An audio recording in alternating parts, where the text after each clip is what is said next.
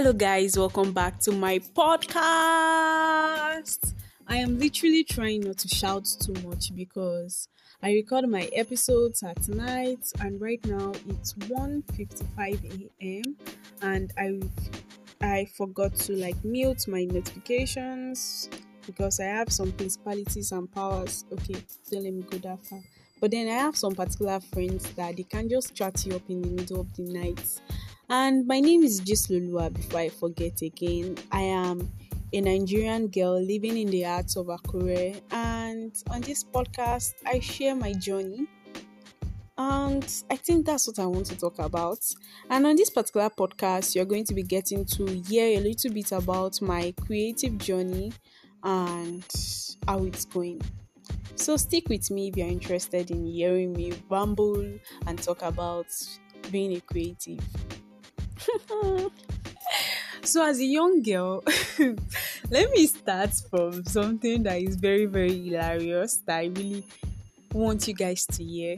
So my family, my immediate family, let me just put like that so that I will not go and talk for the rest of them before they come and meet me my immediate family we are more of like academic people okay let me say they are okay i am kind of like an academic person but they are more academic and school inclined that kind of thing and one of the things that my mom told us as a i've been no not told us as a child but she, one of the things she was mentioning as we grew up was the fact that it's so hilarious that none of us know how to dance we cannot dance to save ourselves. My friend Ebube knows that every time I dance, it's always me. I don't even know how to describe it, but I give this swag to the back because that's all I can do. but then I remember I was in JSS 2, that was the ending of JSS 2. I'd moved to a new school back then, and you know, um, they usually have this end of the year party in Nigerian schools, and so they I ever say this story? I'm even confused. So they called people that oh if you want to join the traditional dance or whatever. I went there, I said I wanted to join. Me, I already know I don't have talent for dancing, but I just wanted to try my luck. As we were dancing, the dance instructor literally shouted, You over there, get out. and it was so hilarious to me. No, um, it was not something that created a scar of someone asking me to get out when I was trying to like learn something, but it was because I knew I was terrible at the dance. Till today, I don't know how to dance culturally, and we can't. My family and I can't save ourselves to dance. I really hope to like break that generational curse it's not a generational curse, but then I really hope to break that that cycle and learn how to dance because on my wedding day, not even wedding day, wedding day Jinoju, I need to learn how to dance as therapy, dance unto the Lord. Dancing unto the Lord is not hard, literally.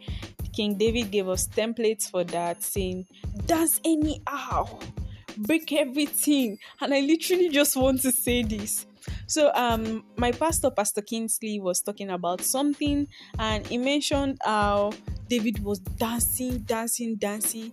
And Michal, his wife, was like, Hey king, see how you are dancing. And David literally said, see, in modern version, calm down. In modern version, David was like, Your father. God that chose me over your father. So dancing before the Lord is not art. Let me go to the next story. So, um, in my last year of high school, I had a friend that she used to draw, and I really wanted to draw. I invested into paint brushes, um, color. What will I even call it?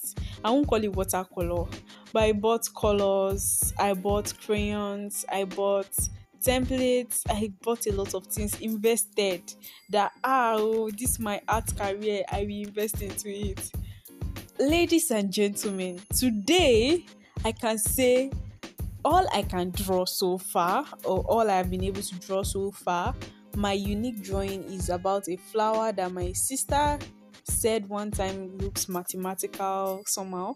I know how to draw one very kind of beautiful flower that sucks you in, and then I know how to copy and paste your artwork. that's all I can do right now. but then um being a creative is really something that I struggled with. I used to think as a young child that God if people know how to do something. Only me, only me does not know how to do something. Either this person knows how to write, and you see them write, you be like, wow, wow. Some people know how to draw, some people know how to paint, some people know how to drum, some people know how to do this, do that, that, and that. And I'm like, God, what do I know how to do? And I want you to understand that you need to constantly be improving yourself and learning things. You have to learn. You have to learn. Everybody that you have seen as a creative right now, they have learned something. They have learned it. See, nobody imagine a baby, they didn't give birth to that your friend and started drawing from the first day he was born. If you saw his first drawing, in fact, you'll be horrified. Like people practiced and practiced and practiced. And this is what i want you to know. Practice does not make perfect. Practice makes improvements.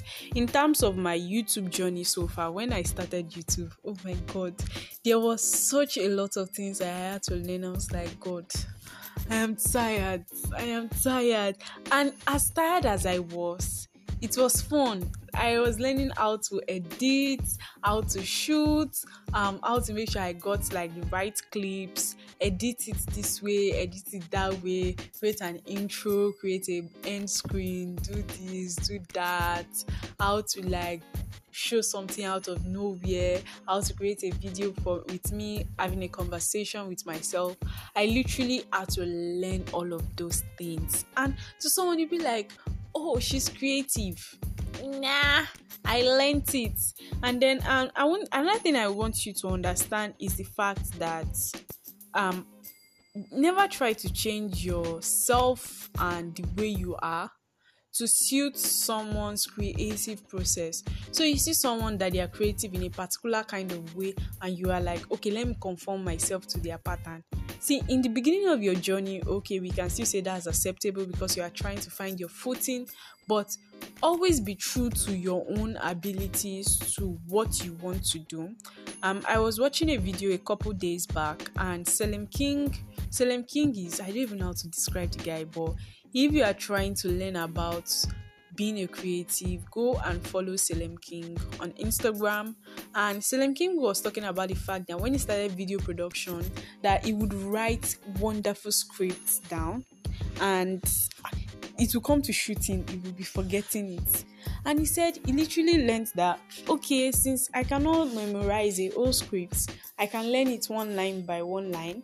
And what that does is that it cuts a lot of his clips into like almost totally unrelated clips. And it became his concept right now that he joins a lot of clips that are not I don't want to say well edited because they are actually very well edited. He joins a lot of clips together that right now it became a style, it became a concept for him, and it's something he uses right now. So, as you are doing your creativity, please stay true to your concepts. And I think this water has finished boiling. So, stay true to your concept. And what was I even going to say about my own creative journey? I think I've literally said it. Right now, I consider myself as much of a creative as anyone because I am constantly improving on my skills, gaining new skills, and things like that. Being a creative is as good as driving a manual car. I know a lot of times that whenever I'm driving, people like like wow.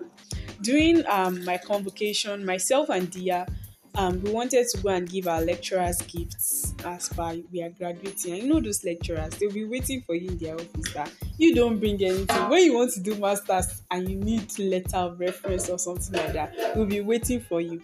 Okay, my lecturers are not like that. But then we wanted to give them gifts to appreciate what they've done for us for the five years we were in uni. So I left my parents at the what will I even call it at the reception for the convocation and drove myself, my Dia and I. For you, those that don't know Dia, Dia is my best friend. Like Dia is my best friend.